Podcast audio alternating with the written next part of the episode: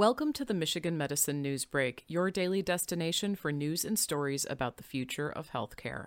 Today, nearly every state has reported cases of a rare but potentially life threatening COVID related inflammatory illness affecting children. MIS-C, the COVID related condition parents need to know about. From the beginning of the pandemic, experts noticed a silver lining. Children were mostly spared from getting severely sick from COVID 19. One year later, that remains true with the majority of children either asymptomatic or experiencing mild illness from the virus. However, more states are also reporting cases of children developing a rare but serious condition called multisystem inflammatory syndrome, or MIS-C. MIS-C causes severe inflammation in vital organs and tissues and without treatment could be life threatening. The first cases were reported in May 2020 in just a few cities in the United States and parts of Europe, but today, 48 states in the country have documented MIS-C cases. Christine Mikesell, MD, one of the pediatric hospitalists who helped drive MIS-C clinical guidelines at Michigan Medicine C.S. Mott Children's Hospital, answered some parents' top questions about MIS-C for the Michigan Health blog. What follows is a Q&A about MIS-C with Dr. Mikesell. First, what has been learned about MIS-C so far? Dr. Mikesell responds MIS-C is an extreme immune response to COVID 19 marked by shock, fever, and multi organ inflammation. It may cause severe inflammation in the heart, lungs, blood vessels, kidneys, digestive system, brain, skin, or eyes.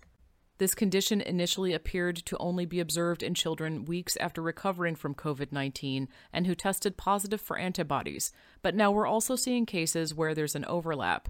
Children have shown signs of MIS-C at the same time as testing positive for COVID 19. At this point, there are still many more questions than answers about MIS-C, including its cause and risk factors. The case numbers are so low, it's difficult to distinguish which children are at highest risk but several research studies, including ones my colleagues at Michigan Medicine are participating in, are studying MIS-C cases to learn more about the cause, risk factors, and ways to improve diagnosis and treatment. Next, has there been a rise in MIS-C cases? Dr. Mikesell replies Earlier in the pandemic, urban centers in cities like Detroit and New York were seeing the highest numbers. But recently, following surges linked to the holiday season, we've heard about upticks in states like California, Illinois, and Georgia. Our sense is that this mirrors the global increase in our total numbers and is a reflection of where COVID 19 has been more active. This is still a relatively rare condition that has occurred in 2 out of 100,000 children, or less than 0.01 of the population. What are the health risks of MIS-C to children? Dr. Mikesell replies For parents, it can be alarming to see headlines focused on severely sick children, but this condition can be treated, and many children who develop MIS-C don't get critically ill or require intensive care. Most importantly, the majority of children who are treated for MIS-C recover entirely. However, there are rarer cases that have led to organ failure and death. The Centers for Disease Control has reported about 2,617 cases of MIS-C across the United States, with a total of 33 deaths. Long term effects remain largely unknown, but a five year study supported by the National Institutes of Health and National Heart, Lung, and Blood Institute is following 600 children with MIS-C throughout 2025 to track long term outcomes.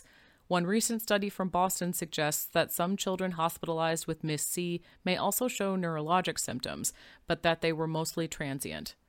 Most children will need to follow up with a cardiologist and an infectious disease doctor to watch for potential lingering problems with coronary issues. Who does MIS-C primarily affect?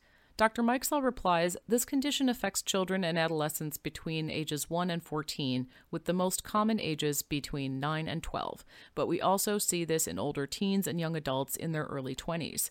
More MIS-C cases are also being reported among Hispanic and Black populations. The CDC reports 66% of reported cases have occurred in children who are Hispanic or Latino, 842 cases, or Black non Hispanic, 746 cases. We continue to learn more, but this may be a reflection of the higher overall COVID 19 cases among these communities. What are the symptoms of MIS-C parents should look for? Dr. Mikesell replies Universally, all children with MIS-C have a fever for more than a day that can last two to four days, sometimes with severe flu like symptoms. Their fever usually isn't responsive to any fever reducing medications.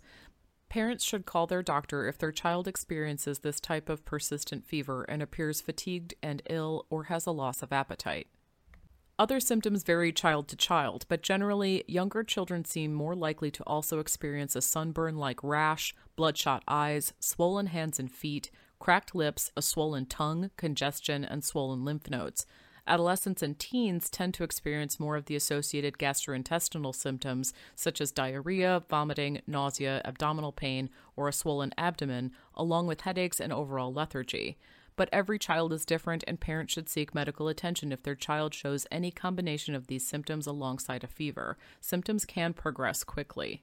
How is MIS-C treated once diagnosed? Dr. Mikesell says MIS-C presents itself similarly to another rare condition known as Kawasaki disease, which causes swelling in the walls of blood vessels throughout the body, increasing risk of aneurysms, blood clotting, gastrointestinal issues, kidney injury, neurologic symptoms, or inflammation that hurts heart function. Doctors have been building on what they know about Kawasaki disease to treat MIS-C. This includes high dose aspirin, fluids, and various medicines to treat inflammation. In severe cases, children may need to be treated in a pediatric intensive care unit. We hope that more data and research will help us improve treatment options. Next, how have hospitals responded since the first cases of MIS-C? Dr. Mikesell replies When we first learned about MIS-C, our hospital created a task force that included experts across multiple specialties, including the emergency department, infectious diseases, immunohematology, cardiology, and rheumatology. This team monitored new data and studies while continuing to learn about MIS-C through colleagues at centers getting the highest case numbers and how patients were presenting in our clinics and emergency rooms. Our goal was to develop guidelines that would help us capture all patients at risk of developing this syndrome. We set a new threshold for any child coming in with a fever for more than 24 hours. They were monitored for MIS-C and underwent further testing when they had accompanying symptoms. Is there any way to prevent MIS-C? Dr. Mikesell replies The best protection against MIS-C is to follow recommended measures to minimize exposure to COVID 19.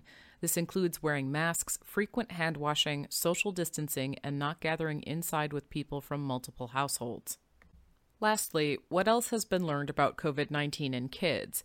Dr. Mikesell replies Most children who get infected with SARS CoV 2 have mild symptoms or none at all. We're still learning about why some children go on to develop more serious symptoms, like MIS-C, than others, but severe COVID 19 disease in kids is still rare. About 1% of children with a known case of COVID 19 have been hospitalized, and 0.01% have died.